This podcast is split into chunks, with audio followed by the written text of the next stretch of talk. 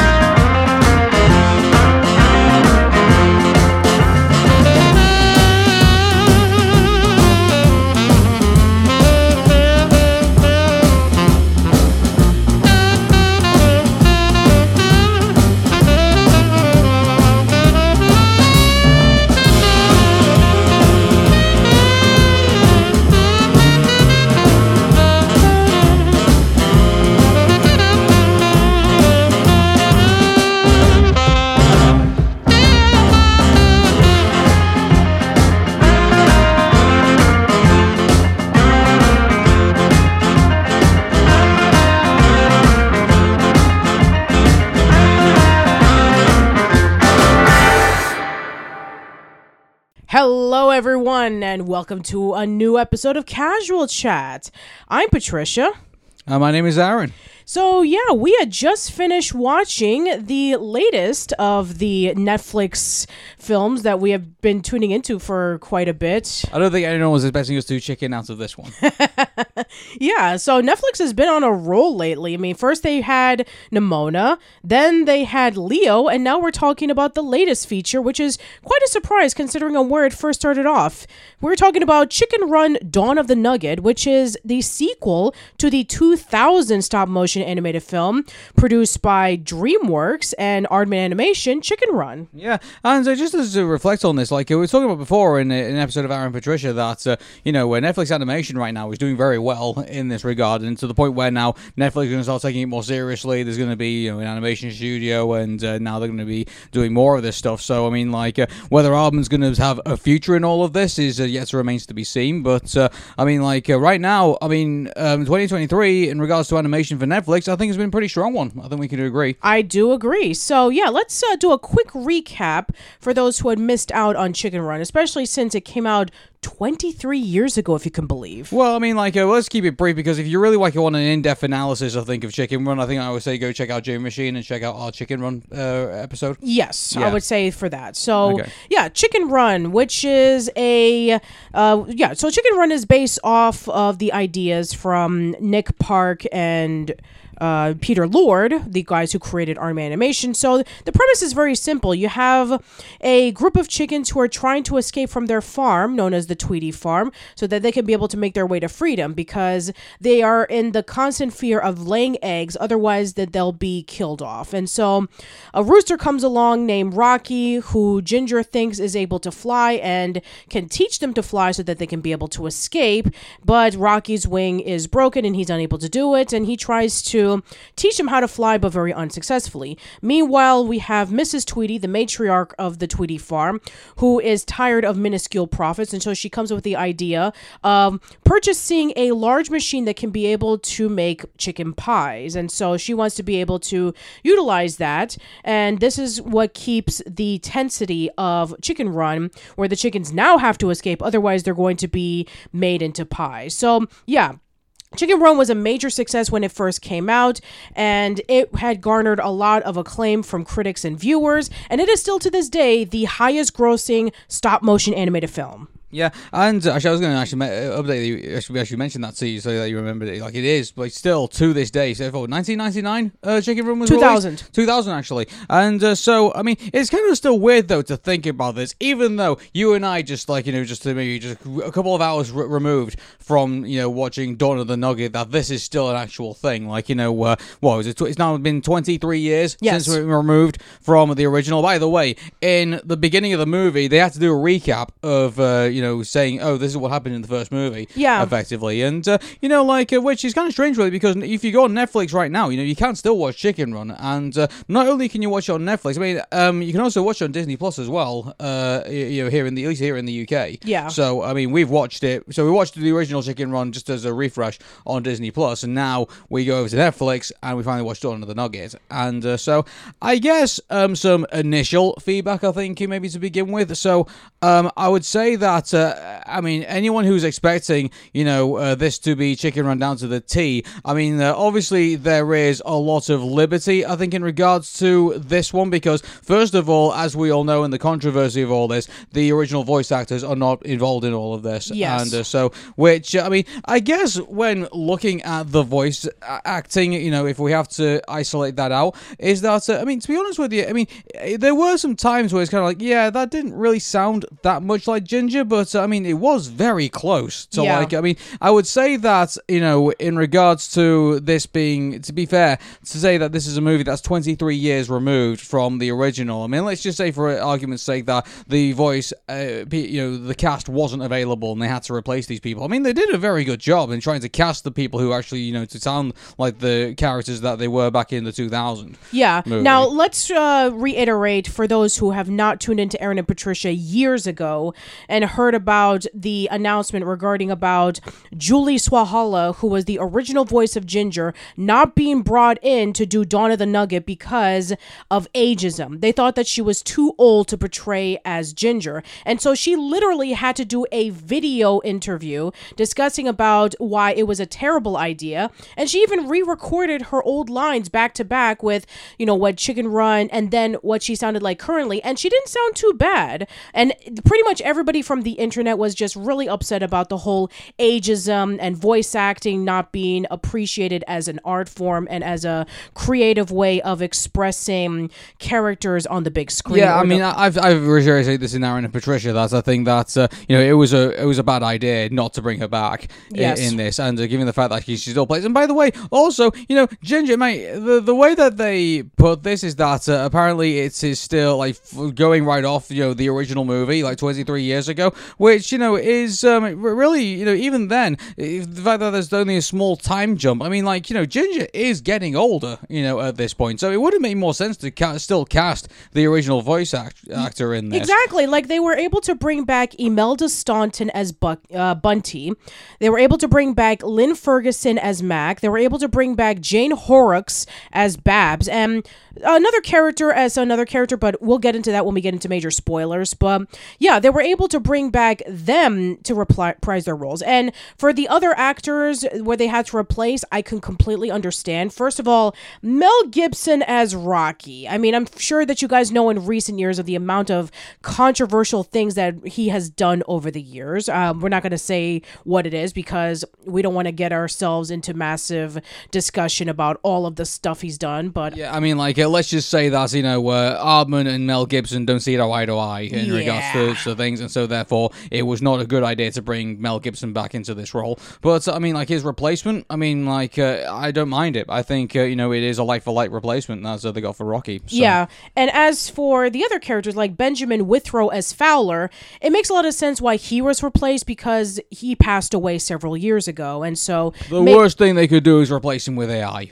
But, you know, could, could- Yeah. yeah, that was the worst thing they potentially could have done with him. Yeah, and as for Timothy Spall as Nick and Phil Daniels as Fetcher, they were replaced as well. And again, it makes a lot of sense because they're pretty prolific actors. So I take it they were really busy with uh, their acting performances. So, but again, like you, we were saying earlier, the, um, the the the actors that they were able to cast in the current um, Nick and Fetcher were actually pretty good. So yeah, I wouldn't say any major complaints about that. Yeah, and uh, so I guess also the animation as well. I mean, mean, I think it's fair. It's well, it's Aardman animation. It's well done, and uh, the fact that uh, the one thing that was interesting though is that we after we watched the movie, we watched the making as well, and so while they admitted that they used uh, CGI to get rid of like some of like you know the, The uh, dust. you know some of the dust and imperfections of that, they still kept like you know the thumbprints and like all the fingerprints and everything like that to make it feel more like you know very genuine and uh, very heart you know very, very humble. I think, and uh, I really love the fact that they basically done that. I And, do uh, agree. By the way, after you've watched the movie, I would definitely recommend that you go watch the making because some of the stuff that they do is phenomenal. Like, It uh, is. It is. Like you know. Uh,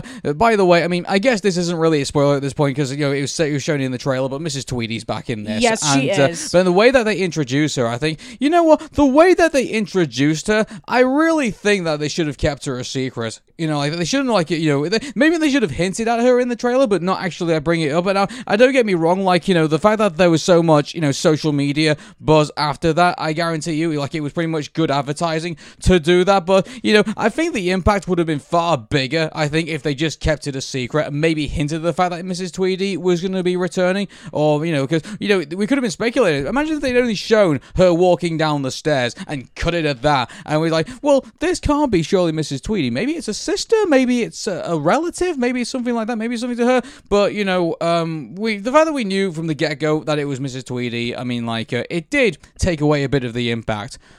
from that. I do And it's, agree. it's kind of it's kind of a shame, really, because I don't know. Maybe it wasn't Aardman's decision. Maybe it was a Netflix decision. I'm not entirely sure, but uh, you know, it would have been more effective if you saw you, saw how painstaking they did. You know, to, to get her walking down those stairs, all the lights, all the the movements, and things like that. The fact that you know uh, they had to do it with and without the boots, you know, to uh, you know get get it all right. You know, they they went into painstaking detail to do the Tweedy reveal, and the fact that it was given away in the trailer, it's kind of in, you know not justified. I do you know, agree. to do that. I think they should have just, you know, the fact that they went to such a length for that one scene, you know, like uh, I really feel like they should have, like, you know, just kept it a secret. Yeah. I think. And speaking of Mrs. Tweedy, she is uh, she is repri- um, Miranda Richardson reprises her role as Mrs. Tweedy, and yeah, she does a really phenomenal job. She really captures that creepy essence of Mrs. Tweedy from the first film, but at the same time, just has that little edge where she basically just wants to be able to make this second attempt of chickens and food, so that she can be able to get revenge on what happened in the first. I movie. would go even further than that. She actually looks like a supervillain. Yes, She she looks like a supervillain. She looks like a supervillain from a spy movie. I mean, we were comparing it to Syndrome from The Incredibles. Yeah. In fact, there's a lot of little details that definitely captures that 1950s, 1960s aesthetic, which is really great. Because, I mean, we, I don't know if you noticed this, Arun, but when they showed off the newspaper clippings of like the chickens escaping, it said the date and it was 1952. Yeah, so like uh, this, so I guess this takes place a couple of years after after after that. After, I think so, that. yeah. Yeah, and the fact that uh, you know, also, I mean, like again, I don't know when chicken nuggets were invented. So like, uh, I mean, Mm. I'm I'm a bit, I'm a bit flimsy on the details of that, but uh, obviously the fact that you know the, the the chicken nugget was like a new thing at that time, and uh, I'm guessing maybe it was predating you know the fast food industry. I guess at that point. I mean, it makes a lot of sense considering that, you know, McDonald's had started around the mid 50s. yeah, so I mean, I guess they, they were trying to catch on to that thing the time. So yeah, in fact, I'm actually looking at it right now. Chicken nuggets were invented in the 50s. Wow. So uh, They were they were correct on this. Who actually invented them? Was it McDonald's or was it like uh, you know?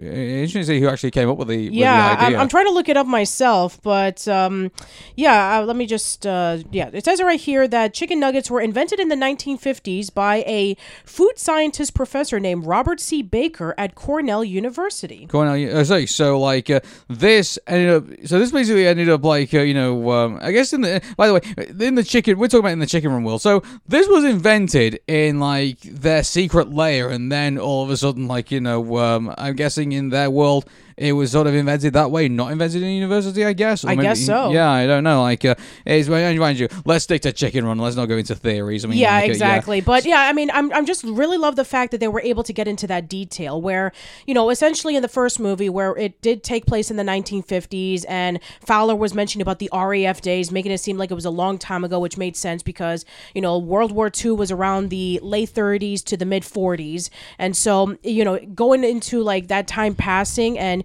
he was an already an older bird, so it made sense in that context. And so, given the fact that chicken nuggets were invented in the 1950s, and the movie takes place in the 1950s, and the aesthetic of it, from the commercial when we first see the farms to the presentation of Mrs. Tweedy and what the, um, you know, what the the main fa- uh, the main farm factory looks like, it looks immaculate. It looks great. Yeah, definitely. It kind of reminds me of Tracy Island from Thunderbirds. And again, I know Patricia, you've not seen Thunderbirds yet, No. and uh, you know what? Yeah, you've been to England so many times. I've yet to introduce you to Thunderbirds. I know. Yeah, like. And, by the way, it's not the um, you know the thing that you know where what's his face, you know McFly or whatever the band was, you know, singing about. It's not. It's, not. It's not that Thunderbirds. It's like you know the the thunder the, the the the marionette puppets that you know were were being done uh, at the time. So um anyway, moving back to Chicken uh, to Chicken Run. So um I mean yeah, the aesthetic of this is pretty. By the way, um I love the bird sanctuary I in do this. too. Like you know like the how, the fact that they made this this immense. Well, by the way, you know some of the designs of this doesn't it kind of remind you of Breath of the Wild in Legend of Zelda. Yeah, I guess it does. I get the feeling some people are like were fans of Legend of Zelda in that because someone like you know the as you know the the uh, you know when you get, you get by the way Molly you know when she she goes up into the tree and sees like the, you know from away from the island and sees like you know all the world away and uh, it just took me back to like you know when we first saw the Breath of the Wild trailer we saw how open and you know immaculate you know the world was and how it, inviting it was to explore you know I get the feeling they took some inspiration from that I wouldn't be surprised. Yeah. I mean, somebody at Aardman must have really loved Breath of the Wild. I, I guess so, yeah. Because look at the designs of this place. Yeah. and uh, they they made the whole world so so, so inviting, and maybe that, that was the, that was the idea because we're introduced to Molly in this. And by the way, like you know, I love Molly. I love her too. Oh, she is love her so amazing and performed brilliantly by Bella Ramsey, which, by the way, she is on a roll lately. Exactly, yeah. But this is the greatest thing about this. They take the best bits of Rocky and take the best bits of Ginger and create in Molly. And she's fantastic. She stands on her own right, yet at the same time, she is a reference to both characters done completely correctly. This is this is what you do with a child character, effectively. When, you've established two characters, and then you say, okay, well, this is going to be a family now. This is what you do with this character, you know, with characters like this. Yes. And, you know, how many times? I mean, to be fair, this is fan fiction and this is like fan art and stuff like that. I mean, how, how many times have we seen like you know, just like, oh hey, I'm going to create a character and basically just you know uh, put my idea of what this character is, just for like you know uh, to have them stand out. But no, you don't always have to do that. You can take two you know characteristics of like you know of mother and father and put them together, or mother and mother, father and father, whatever you want, want, want to do, and uh, you know you, you take them and basically you can create a character of your own effectively by doing that. You don't necessarily have to put like you know a completely different personality on somebody basically to get them to stand out. I think the way that they've done the Aardman animation have done Molly, I think you know is a um, I think is a template of what you could do with other th- characters in the future. I think I think they've done it terrifically. I think so too. Yeah, especially since I've seen it done wrong several times. Like Little Mermaid 2, for example, in which they had the character of Melody, who is um, Prince, you know, they have Prince Eric and Ariel's daughter. And yeah, she's supposed to be just like her mother, where she's very free spirited and she wants to be able to visit the sea. And she gets tricked and manipulated by Morgana. And then she has to be able to save Atlantica right before it's being taken over. It's like, I've seen this before and it was done terribly, but you know, th- again, Ch- uh, Chicken Run Dawn of the Nugget was able to do a great job. And I'm really happy that they were able to have a movie featuring a mother daughter because the last time that I saw this was in Turning Red. And yeah, they did a really good job at that too. But, you know, it's a little bit of a different relationship. Yeah, but uh, I mean, um, I mean, comparing Little Mermaid too. I mean, yeah, I mean, Melody. I mean, it's, it's all. I mean, I know Melody has her fans and everything like that. I, I get that, but uh, I mean, like, uh, let's be honest. This, the way that Chicken Run has done this, is a better mother-daughter relationship than Ariel and Melody, unfortunately. So, yeah, like, I, I uh, mean, yeah. if in fact, if you want to see a great example of this done, this kind of concept done right, watch Dawn of the Nugget because it's almost like they were able to take that formula of you know um, Ginger being afraid of showing Molly outside of the bird sanctuary and Uh, by the her- way, like if you watch the uh, the the making of this movie, we didn't actually weren't originally going to have uh, Molly. We were going to have like a guy called Nobby, and he was basically going to be a father son relationship. Yes. that was going to be going on. But so then they realized what they had, and they changed that, and that was a great changed. I do agree. And yeah, Nobby, I'm sure would have been a really interesting decision. I mean, he's kind of like this geeky kind of chicken with big glasses and knobbly knees. And yeah, it would have been focusing more on a father son yeah, but we, we, we, we, I mean, how, here's the thing about this. Like, you know, we've sort of had, like, you know, kind of like the weird geeky characters for a while now. Like, you know, where we had Mirabel from Encanto, and uh, we've had, like, you know, various other examples of that. And it's, uh, I mean, don't get me wrong, those type of characters are fun to be around, but let's be honest, we've had quite a lot of them recently. And it's kind of refreshing to have someone like Molly. I do you know? agree. Yeah, it gives them give a bit of variety into what's into that. So I think, uh, and also, there's a lot of kids I think that would relate to Molly. I do agree. I think you know, like, uh, and uh, I'm pretty sure also some parents also would kind of like look at themselves also as well, kind of have a bit of self analysis. I mean, c- it. it's a great family movie in that regard. There's people here who can actually kind of like imagine having a family like that, and they kind of like they can just see themselves in these characters. I mean, I mean, like can, it's can great. you can you imagine if the family consisted of like people who had watched the movie 23 years ago when they were kids, and then like 23 years later they grow up, and then they're watching it with their kids, and they're seeing kind of like a similar experience to what they what they saw the first time. Yeah, and uh, so I mean, here's the thing about the uh, uh, everyone's role in all of this because Ginger was the person who you know was trying to come up with the plans because she wanted to escape because she didn't want to be you know fenced in and everything like that. And then now, uh, unfortunately, the tables have turned for Ginger because you, she's become so you know um, obsessed with, well, not obsessed, but I think just so caring and maybe overly passionate about protecting Molly that she has uh, you know pretty much kept Molly herself penned in to this island and will not let her go. Yeah. And uh, you know, and even Molly, you know, you know, I love this scene where you know she says, "Look, you may have given me everything, but I, d- I don't have everything. There's one thing that you, that you won't give me." And she, and uh, Ginger says, "Well, what's that?" And she's just just says, qui- she says quietly, "Freedom." And that is um, that that nailed it. that's a mic drop, isn't it? Yeah, that just nailed it perfectly because in the first movie, Ginger was hoping to escape so that she can be able to experience freedom from being trapped in Tweedy's farm. But now she's trapping her own daughter in the bird sanctuary and not letting her go for the sake of protecting her because she doesn't want her to go through the same thing that she went through. And, you know, um, we even overlook Rocky, the fact that he was from the circus, he was a performance animal. So I'm sure that he kind of went through something similar as well. I get the feeling that Molly manipulated her dad quite a bit by saying, uh, "Oh, well, you know, look at this poster. You were very cool," and like, uh, you know, trying to, you know, she knows her dad far too well. Like, I love the fact that you know he, she manages to get Rocky basically just to open up about like his time in the circus and like everything that happened, and uh, you know, because uh, you know, 'cause- and also, I mean, you gotta kind of put, unfortunately, you kind of got to put some of this on Ginger because, like, you know, there's times where you just have to, like, I know you want to protect your daughter, but I mean, like, you know, the only way that you, you know, prevent events of the past reoccurring is to basically teach your future generations of basically what happened. Like, Yeah. you know, it's like, uh, there's reasons why, you know, um, his- historical events are retold, you know, time and time again. I actually like the, uh, the, the, the, the opening of this because, you know, they, re- they, um, reflect on basically what's happened to them, and then, but so then I think they take away the wrong lesson from it. Is that oh well, we don't want uh, you know our child to basically go through what we had to go through, but uh, and then basically try and cover you know put away you know those those things in the past. But uh, you know it's um you know it's kind of like the debate that you have like you know with the Incredibles for example, because you know you got Mr. Incredible who thinks that you know oh you know our kids should know about like you know our be you know, emb- embrace our superpowers and what makes us special and everything like that. And then you have, you know, uh, Elastigirl on the other side who says, no, we have to protect our family because, you know, you've got us all into trouble, you know, before times and you, we don't want to move away again and we want to protect what we have because what we have is special. And so he's like this conflicting kind of thing that, you know, that's funny because, um, I mean, I would have like, I mean, don't, we don't get me wrong, we get that between Rocky and Ginger, uh, but not too much of it, unfortunately. And I would have actually kind of liked that if, like, you know, Rocky took the role of Mr. Incredible and Ginger took the role of Elastigirl i- in this in, in a way. I think that would have been an interesting kind of conversation. And we do get bits of that, but you know, not enough to like. Unfortunately, like the adventure as well, it overtakes you know any like uh, um, you know the conversations that we have between like our two characters in this regard. Yeah, I, I- take it that Rocky is just following Ginger's orders because she's the leader amongst the group. I mean, she literally wears the pants in the family. He is literally a henpecked husband. Maybe- Oh my! You know, now that you both say that out loud, I didn't even think about that. Good grief!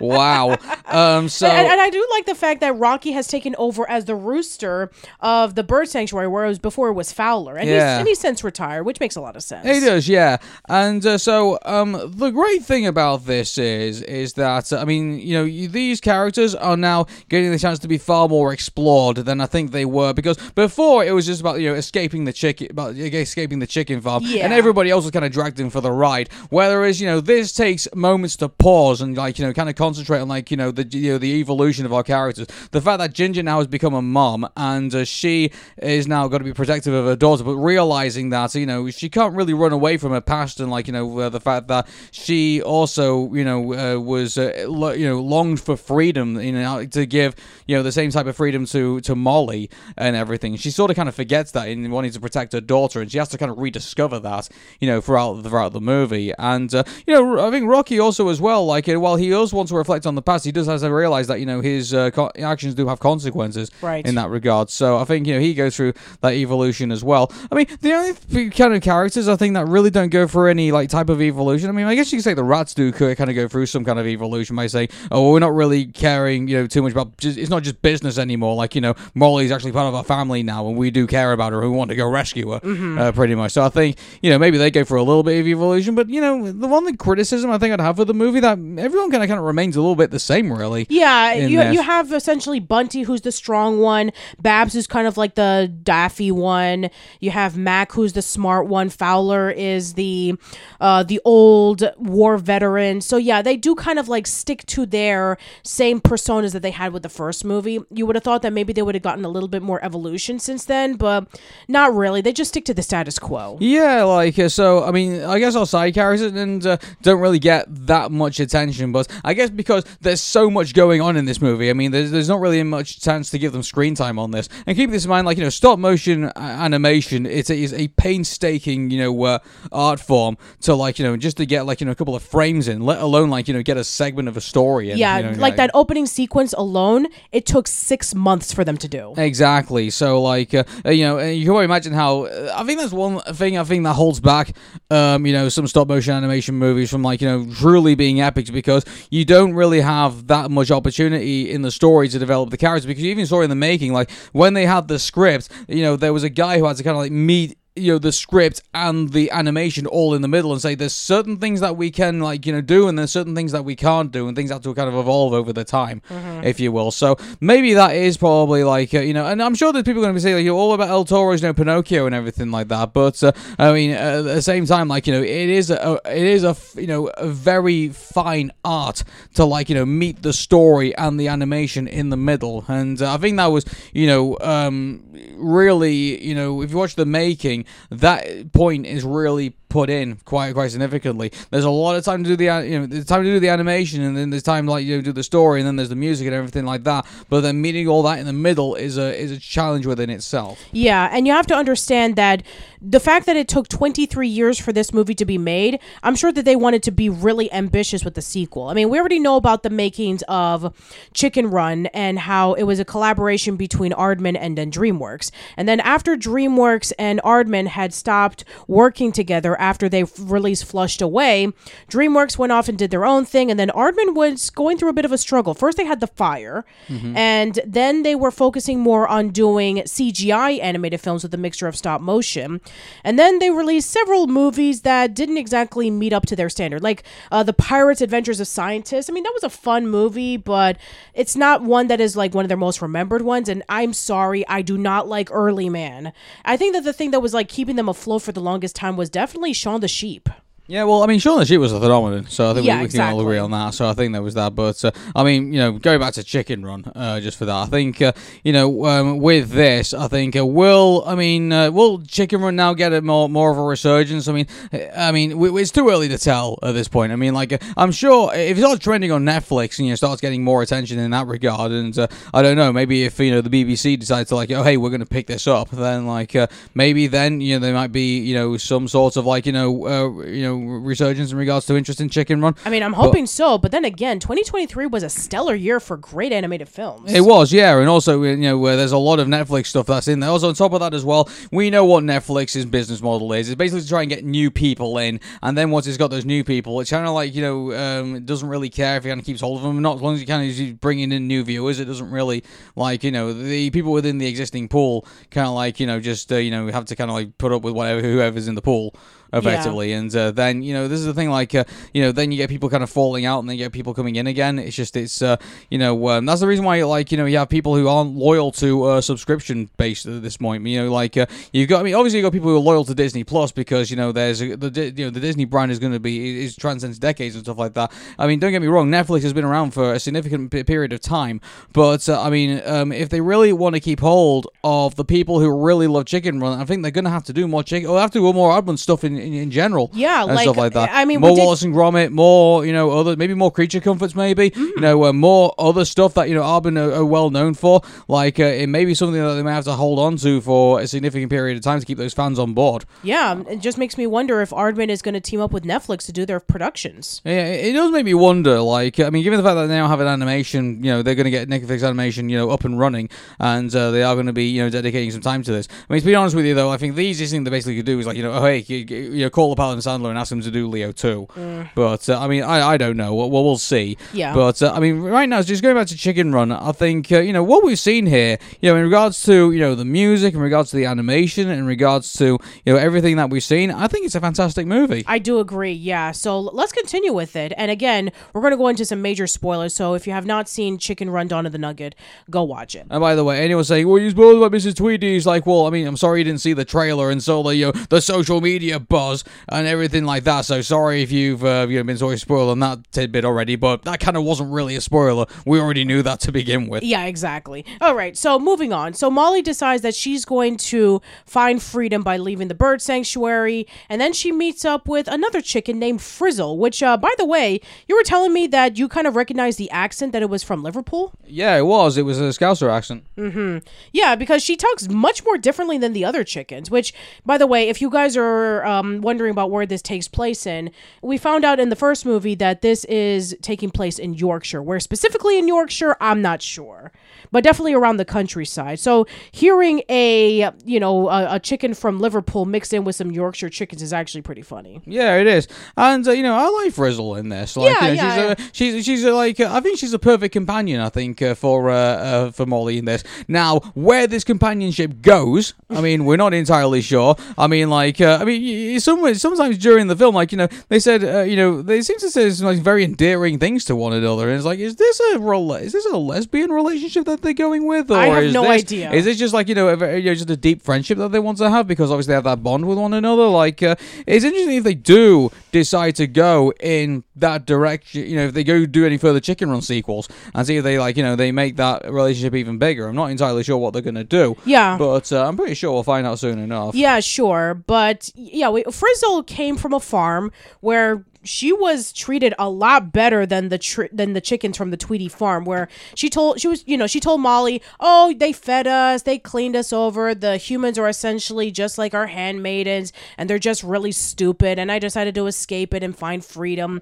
So very similar to Molly in which she was just bored with her life and she decided to see what was outside of the place that she was uh, raised her entire life. And so they see they they see this um this pickup truck. By the way uh, going into I think the whole narrative, I think, was to set us up basically for you know what we're going to experience in like you know in the evil layer of you know Mrs. Tweedy and the fact that you know the henchmen that she basically hires for this effectively they're not your green berets like you know they are basically like you know they're, they're your idiot henchmen that you expect to like see in every like you know superhero movie effectively that the superhero effectively beats up pretty easily. yeah So yeah, I'm also, I mean, you weren't exactly going to get like grade A soldiers, are you, for like you know, protecting a chicken nugget factory, are you? Like, yeah, you know, and you weren't and you weren't gonna get any like um um, scientists with PhDs, except for one that were going to con- basically um, protect the security of the entire factory. I get that, sure. We have to make our you know humans idiots.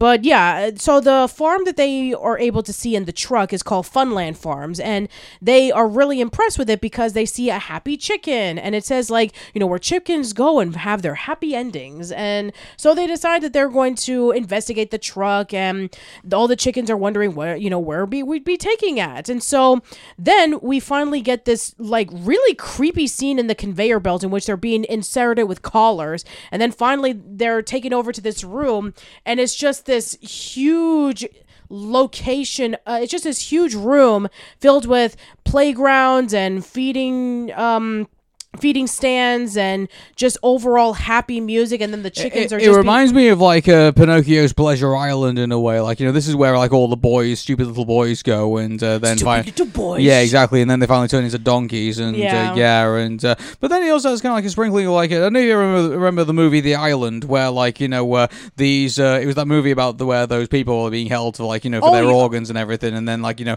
they'd all like win like you know this lottery, and then but the actual the actual lottery is basically for them basically carved up for like you know human organs and stuff like that. If you remember that movie, it was a while back. it ago, was you, yeah is that the one with leo dicaprio Um, I was it. I'm not too sure. I, know, I don't know. like, It's uh, been it's been a long time. it's been a long time since I've seen that movie, yeah, and uh, I only ever watched it once. It was like one of those once and never again kind of like you know Gotcha. adventures. But uh, I mean, I digress. Uh, it's um, you know, this whole thing is just like uh, you know, it's obviously fake, and you know, Molly and Frizzle see right through it, and you know, they invest try and investigate it. But unfortunately, this is where we get introduced to you know, surprisingly, Mrs. Tweedy's new husband. yeah dr fry Dr. Fry, who uh, obviously has more intellect than probably common sense from the looks of things, because uh, I think if he realized how evil Mrs. Tweedy actually was, I mean, like, uh, you know, this is the thing. Mrs. Tweedy's very good at, uh, you know, uh, you know, getting into, you know, uh, manipulating men to her will, and uh, I think that's, you know, a very, you know, you know, the part of it, like her evilness.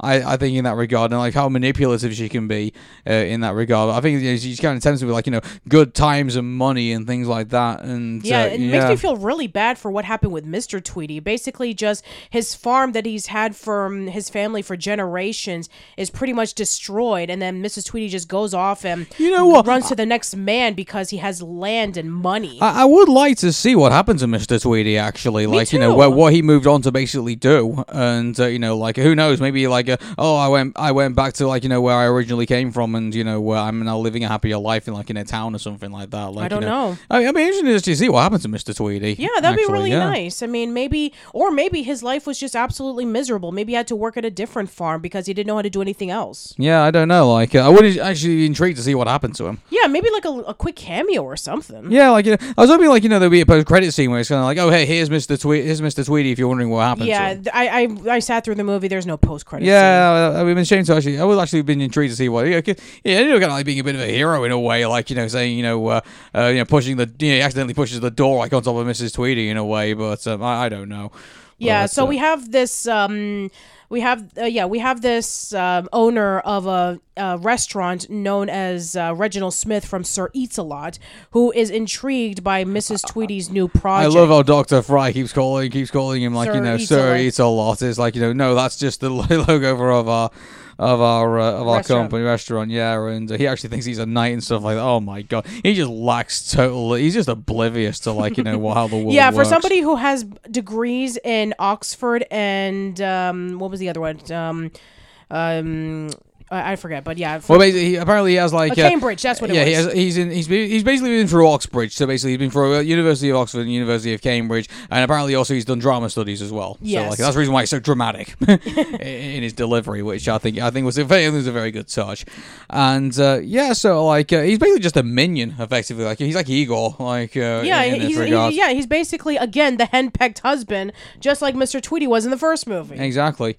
So, um, I mean, then we get. So it's quite funny how, like, uh, you know, Ginger and Rocky and the gang, uh, you know, are not this time going to be escaping from a fa- from a chicken farm. They're actually going to be breaking into one to go get Molly. Yes. And uh, but then obviously it turns into like you know such a bigger thing because now they realize Mrs. Tweedy's actually back, and uh, now there's all these other chickens that you know they're, that uh, they're having to worry about too. So actually, an interesting thing that happened is because they get trapped, and you know Molly, you know, just breaks. This is the first part where actually when we find out that Molly, like you know, definitely has you know like a breaking point at that point because you know they're all trapped in the silo, and she just breaks down and starts crying, and like you know this is the moment where you know great storytelling when you know the mother and the father pick up their daughter and say, look, you know, uh, this is m- they, I am going to admit my flaws here, and you know, you we're you, we're going to get out of this situation and everything like that. I think that was re- I think that was really good how they did that. I do agree. Yeah, Yeah. especially since she finally knew that the farm was not just some fun place that was going to be free with responsibilities and hard work and all that stuff. No, it's a place where chickens are being brainwashed and not knowing they're being killed off. Yeah, I think I found the scene pretty creepy when they experiment with one chicken and turn her turn them into nuggets, and you know you have Ginger like saying, "Look, don't listen to just look at me," and it's just like you know, oh good grief, it's like it's, it's like it's like a death camp. It Yeah. is a death camp. It is a death yeah. camp. What are you Yeah, talking about? exactly, Yeah. yeah, yeah, exactly. It's just like you know that that scene was pretty creepy. It was pretty creepy, and especially um, mixed in with the video that Dr. Fry was playing for Reginald Smith. That it's basically like this 1950s, um, you know, introduction video where it's trying to make it like really happy and carefree. It reminds you of the Fallout b- v- videos. You remember, we're like, you know, with uh, oh, what's that name of that co- that, that um, you know, a mascot. Um, Oh, I'm uh, sure are someone's going to remind me. Oh yeah, um, it's uh, what I, I forgot what his name is. Yeah, I name. forgot his name is. So Vault, yeah, Vault Boy. Or Yeah. Vault Boy. Yeah, well, shout out in the comments if you know who the guy if, uh, if he's going to be getting his games, game or like animation or something soon. or Yeah, something yeah. Like. Yeah, but uh, anyway, um, moving back on to uh, so it kind of reminds you of that in a way, and uh, you know, like uh, I mean, the fact that the it keeps the '50s aesthetic of this, I think, uh, I think is very good. I mean, like you know, you're not going to see like you know, I mean, obviously there's like you know modified gadgets in this. Like, uh, I mean, uh, it's it kind of reminds you of like you know two x four technology out of Kids Next Code Kids Next Door. In Yeah, a way, which like, you know, makes the a way lot they of sense. stuff out of this. It makes a lot of sense considering that they use that crude technology and uh, original prop gadgets from the first movie when they were able to try to learn how to fly and then they were using it to make the crate. So they were able to use that kind of ingenuity, but they've improved a lot since then. They're able to use the thrust, um, you know, the, the, the belt strap and being able to actually like catapult them up into the wall. And then they're able to use um, things to like kind of like swim underwater and try to climb through walls and try to uh, dig underground. So they were able to improve a lot with their ingenuity since the first movie. Yeah, like uh, I don't know. Is this getting kind of you know Planet the Apes ish right now? No, like, you not know, uh, really. I would I would say that if the first movie was trying to be like, um, you know, the um, the Great Escape, then this movie is kind of like a mixture between like uh, a James Bond movie and the original Mission Impossible, not the. Well, if you remember how they left it off now, like, you know, Ginger now, you know, so basically, uh, the way they, I mean, well, I think we're getting a bit of ahead of ourselves. I mean, like, shall we finish the rest of the story and then I'll, I'll, Yeah, I'll yeah, you yeah, where ahead. we left off. So, um, you know, uh, you know, um, Ginger at one point gets captured and they try to brainwash her with the, with the, here's the thing about this though, the whole trying to brainwash Ginger scene, like, uh, it would have been interesting to see, like, hear more about, like, you know, the technology of, like, how these, you know, uh, you know, collars actually work. Mm-hmm. And, uh, like, you know, basically they just go around their necks and just brainwash them. It's like, you know, it's very simple how they, I mean, I guess it doesn't need too much explaining. I guess it's not, it's not, it's not like, you know, it's not an anime. It's not like, you know, you know Miyazaki, like, you know, uh, you know, uh, ex- explanation thing, I guess. But uh, I mean, like, uh, it would have been because at one point, like, you know, they turn it up to like the normal level of like brainwashing, and yeah, you know, Ginger is immune. And it's like, like, what? How does how is Ginger like more? I mean, I get Ginger is you know uh, got more you know is is the leader of the chickens and like that. And she seems to be you know, but it's kind of making out that you know she seems to be stronger willed than most other chickens actually are. I mean, it makes a lot of sense because of everything that she went through. Like, we can assume that these chickens, you know, were just raised in normal farms and then are brought over to the Funland farm. And then are being completely brainwashed. So you know they don't know any better. Yeah, but it's like you know, it's kind of making sound like you know, is this uh, you know, is uh, like Ginger like you know the avatar of chickens or something like that? Like, uh, is she like? Uh, I, know- I just think that I just believe that she just went through a lot more trauma that she is unable to be like immediately manipulated. I guess so. I mean, like, if that's what it's based on, like, you know, I'd be interested to see, you know, this is why I want to see, you know, more of the chicken's chicken run lore, you know, if anything. Like, you know, uh, if uh, Ginger is in a state where, you know, she seems to have, like, you know, um, the inability to, like, you know, be swayed by technology or by other things, and, like, you know, she has this very strong will. I mean, like, uh, you know, where, I mean, I'm interested where the story would further go from, you know, this movie, if Yeah. anything. Like, you know, uh, Ginger's story about, like, you know, how does it, like, affect her in later life? Yeah, I like mean, uh, unfortunately, she wasn't able to hold it for long because when Mrs. Tweedy cranked it to 11, no, I'm not joking, But- literally cranked it to 11, it, it, it- at first it made it seem like she wasn't being controlled, but then after a while, she does get controlled. But even then, like you know, but I don't. It's not even all there. Like if anything, like you know, she's just recalling memories from like you know uh, pre- from- previous conversations that she had from other people. Like she's even like refer, you know, re, re- is she seems to be even the point where you know the brainwashing isn't really taking full effect. If anything, it's making her think of like her current thoughts that are in her head. Like you know, with a con- you know, even she even has somewhat the reverse conversation with Molly about you know with Molly having to like kind of force her mother around and like you know she's basically acting like Molly Yes. at that point. So if anything, the conversation's kind of like you know going to go 180 between a mother and a daughter, you know, with that collar on. Mm-hmm. Right. So even then, it's not the brainwashing isn't it's taking exactly full effect. And this is like you know double the power that you know all the other collars currently have. Keep this in mind. So I don't know. It kind of makes Ginger seem to be like a more. I mean, I don't want to say more superior chicken than to all her other characters, but it seems to give her like you know it's kind of like a little bit of a superpower in a way. Like you know something that makes her a bit stronger than all the other ones. You know, I, I get that she's the leader of the chickens, and that's probably the reason why. But I mean, it's just it's just interesting. Like it of feels like they're hinting at something that they they would tell in a further story down the line. I don't know. Hmm, maybe. Yeah.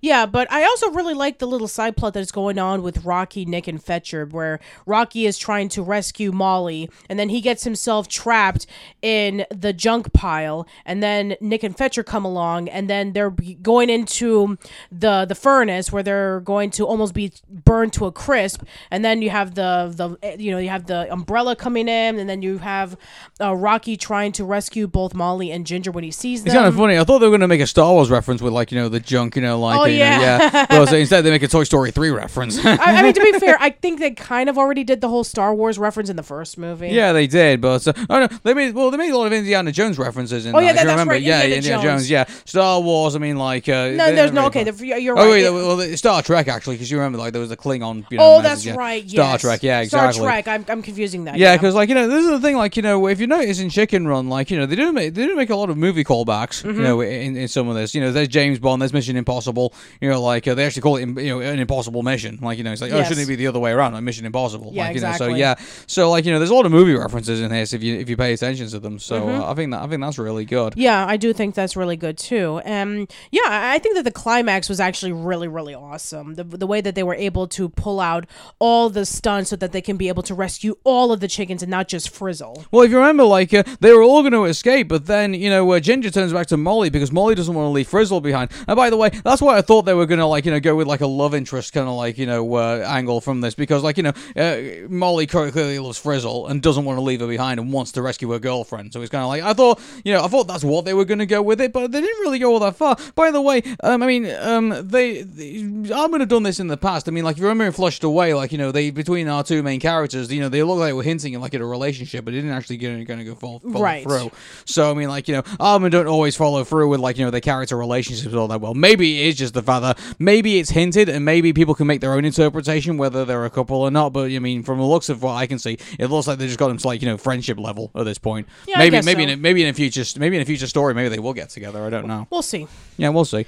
But uh, I mean, I like the fact that you know Molly wants to go back for them, and Ginger and then you know turns around and says, "Yeah, I agree. We should go back and save all these chickens." And so um, I I hate it when they do this. Like you know they play the whole thing out uh, like you know the way that it's supposed to go, but.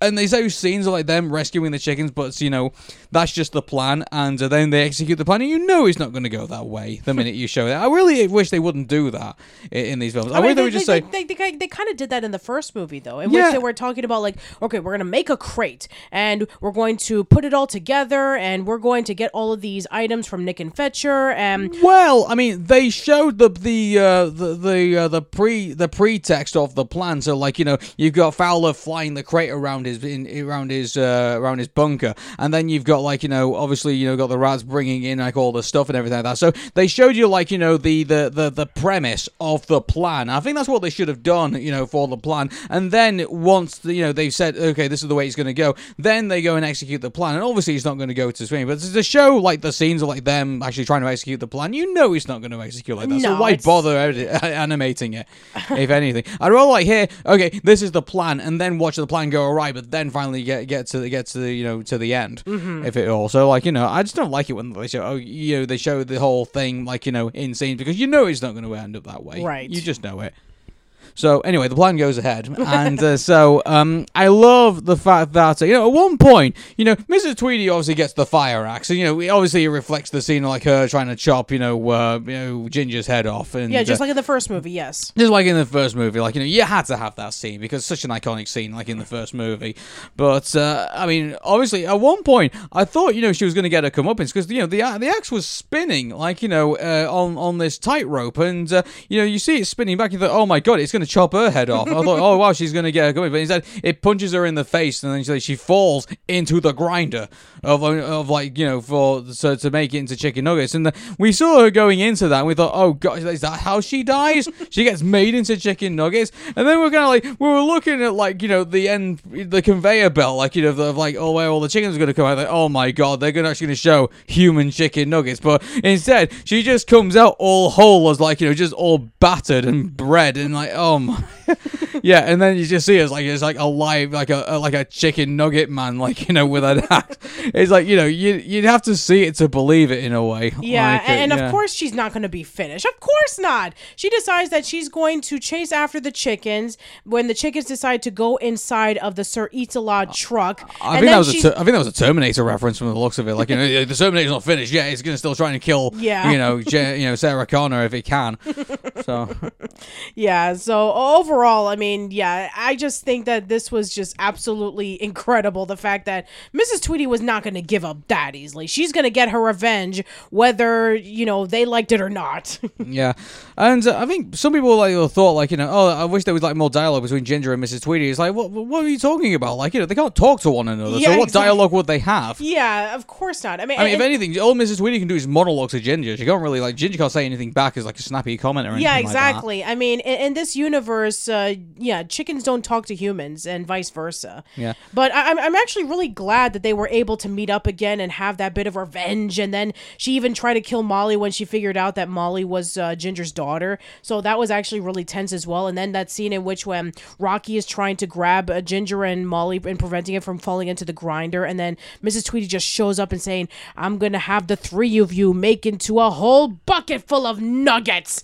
And you were thinking that, oh man, you know, th- is this gonna be the end for them? So yeah, Mrs. Tweedy is cranked up in this sequel, and I think that that's just great, especially since um, we didn't think that she was gonna show up again. I mean, the last time that we saw her, you know, she was in the the, the chicken pie machine in the gravy compartment. It exploded, and then a door from the farm fell onto her. It's just like. If she's able to survive that, I guess she could survive anything. Yeah. Oh, I would have thought she would like, uh, you know, uh, when she came down the stairs, I thought she'd like have some of like the scarring of like, you know, like some burns or like something like that, like you know. But uh, no, I mean, uh, I guess she's, uh, I guess on top of like you know being able to, uh, you know, pay for a whole like you know, uh, you know, chicken farm layer. I guess she managed to get some work done on the side, side of that as well. I, I guess. guess so, Yeah, yeah. like uh, I thought there would have been hints of that or something like that. Like you know, oh hey, I've got all like all these injuries and like you know now I managed to like you know cover them up in some way. Hmm. But uh, yeah, I thought that was kind of what they were going to hint at, like you know, because at one point maybe like you know maybe her hair was going to like fall off or something like that, like you know when the when the, when the axe was coming around, like it gets slices slices off, like oh hey, it's like you know she's like you know she's like really a monster and like underneath all that makeup and like all that hair stuff and everything like that. Right. I would have thought, I thought they would have gone down that direction, but you know, I guess you know, uh, giant chicken nugget man, I guess is something that I guess is also kind of haunting as well. I guess. I guess so. So yeah, but uh, you know, um, she gets her comeuppance as well. Like you know, she gets blown up by her own you know a robot destroyer ducks and things like that. And uh, yeah, so uh, I'm guessing you know Doctor Fry is going to be another husband that's going to bite the dust. I guess pretty soon. yeah, pretty much. Yeah. Oh my god! Can you imagine if they do another Chicken Run movie and there's a third husband?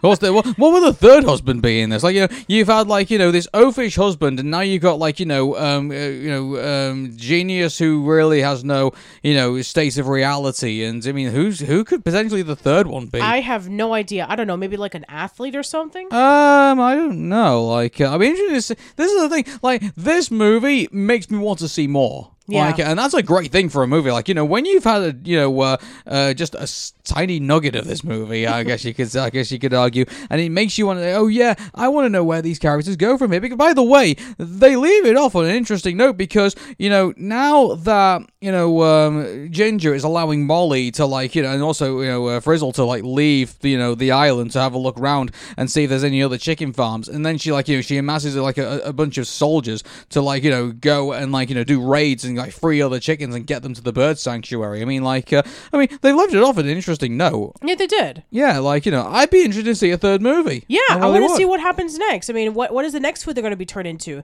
The first movie was chicken pies. The second movie was nuggets. Is it going to be what chicken sandwiches or chicken kebabs or something like that? I mean, like, uh, I mean, I guess the next movie, I guess, is going to take place in the '60s. I yeah, guess. I guess if, if it does take place in the '60s, I'll have to look up to see like what was popular in the '60s, like KFC or something, like K, like Kentucky Fried Chicken. Oh well, like you know, it was it was the hippie movement back in the '60s, wasn't it? Oh, it? yeah, So, that's like, right. Yeah. So it would have been like veget, you know, like you know, vegetarian. yeah, I can probably imagine, like you know, uh, you know, Molly's gonna go for like a hippie phase, like you know, with uh, with uh, with Frizzle, I guess. You know, yeah, but then uh, again, I think around maybe like the um, around that time, maybe the chicken sandwich was invented, but it- because I think that maybe Chick Fil A would have been around at that time or KFC. I'm not sure, like, because uh, I don't know, like, uh, when uh, that all was was about. I mean, obviously, you're gonna look through your food history. yeah, I, I'm do gonna that. look through my food history. Yeah, but uh, I mean, if they did do a third movie, I I mean, there's a couple of things that they would do. Like, you know, obviously the Molly Frizzle relationship. Where's that going to go? And uh, see what happens there. Like, you know, if Mrs. Tweedy does come back, I mean, like, uh, what's her next, you know, evil plan that she's going to unleash next? Or do you go with a different villain now? Like, you know, oh uh, yeah, somebody else other than Mrs. Tweedy. oh, there, Mrs. Tweedy. Yeah, like, uh, I mean, does Mr. Tweedy come back in the third movie? Ooh, maybe he wants to take revenge this time. Or maybe he's going to be like, you know, uh, but by the way, uh, as of this podcast, we recently saw the uh, the trailer for Kung Fu Panda 4. Yes. And uh, yeah, like, know, and there's actually callbacks to, like, you know, the first movie. I mean, what? I think we're going to have to wait for the fourth chicken movie, maybe for, uh, Ch- Chicken Run movie for the uh, first Mr. Tweed, Mr. Tweedy to come back. I, I'm, I'm don't just know. I just looked up KFC started in the 50s. Yeah. So, uh, yeah, I mean, like, uh, maybe we end up making references to KFC. Yeah. In, uh, in, in that, maybe? I'm not too sure. Yeah. Maybe, maybe, maybe the next villain's like, you know, a giant Colonel Sanders or something. I, I, I don't know. Like you know, like uh, it ends up being kind of like, uh, or maybe like it ends up being a situation where you know maybe our characters, maybe they end up going to America, maybe. you Yeah, know, I mean uh, that could be really interesting. I mean, you know, take it globally this time. yeah, like uh, you know, uh, uh, maybe you know, Ginger, Rocky, and uh, you know, uh, Molly, and maybe a few other ones decide to, you know, oh maybe maybe Babs say, oh maybe we should actually go on holiday, and they go to the United States.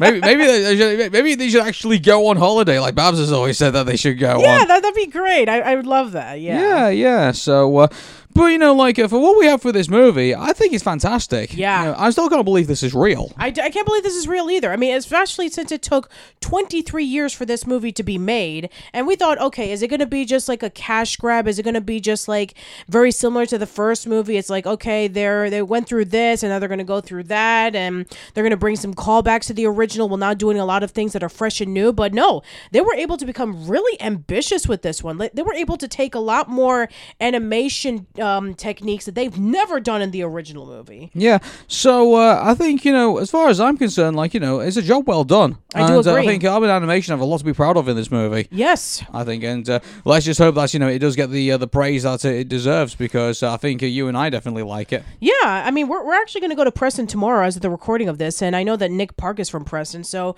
who knows? Maybe they'll having they'll be having something over there for the celebration of Dawn of the Nuggets. I'm pretty sure we'll find out soon enough. But uh, I mean, putting that aside, I mean, um, if you've got a Netflix subscription and you haven't seen Chicken Run of the Nugget yet, what are you doing? Go see it right now. like, uh, it's a fantastic movie. Yeah. And uh, I mean, if you want some, if you want some further context of like you know what the characters are going through, obviously by all means uh, watch the first movie. But uh, I mean, um, even the, as a standalone movie, I mean, they already give you like you know the premise of like you know what happens in the first movie, so you don't have to go revisit Chicken Run if you don't want to. You kind of already know where they're up to in in this regard.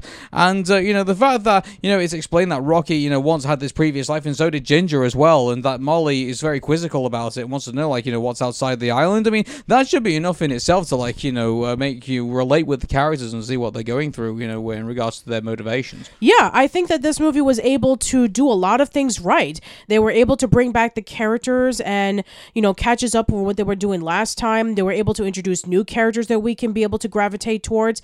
They were able to bring back old villains and tweak them up into in the, the next level of insanity. And they were able to do a little bit of a reverse in the plot, in which in the first movie it was about escaping, and in this movie it was about breaking in. So yeah, they were able to do a lot of really interesting things to the movie. And the animation has gotten a lot better since then. I mean, it's a lot more colorful, and at the same time is able to keep to the charm of the original film with its stop motion animation. But they were able to make a lot more tweaks into it that makes it look un- oh, incredible. So yeah, I think that if you are really curious if this movie was going to live up to the original, I would say definitely check it out. It's it was definitely a major surprise for the both of us, seeing that it took a long time for this movie to be in production. It went through a bit of controversies with the voice changes, but I would say check it out. It's really great. Yeah. So uh, I mean, um, I don't know if you want to score it out of ten. And, I uh, mean, sure. I guess why not? I mean, So- what, I mean, do you remember what we scored the original Chicken Run? um, I think if uh, I recall, I mean, like, uh, Was it like an eight or eight point five or something? It was. So I mean, I think it was eight or a nine or something like that. Like, uh, I don't think it was. I might be wrong, but uh, I don't think it was in the top five best. I don't think It was not. I think it was an honorable mention, if, if I recall. It might have It been, might yeah. have been. Yeah. You also forgive us, everybody. It's been a long time since we were we, we've revisited Dream Machine in regards to like you know all the movies that we saw at DreamWorks. But uh, I mean, if we mind you, putting that aside, if we had to you know put this uh, this alone, I mean, like uh, the the characters are great. I mean, the animation is fantastic. As we know, stop motion animation. It's you know really well done.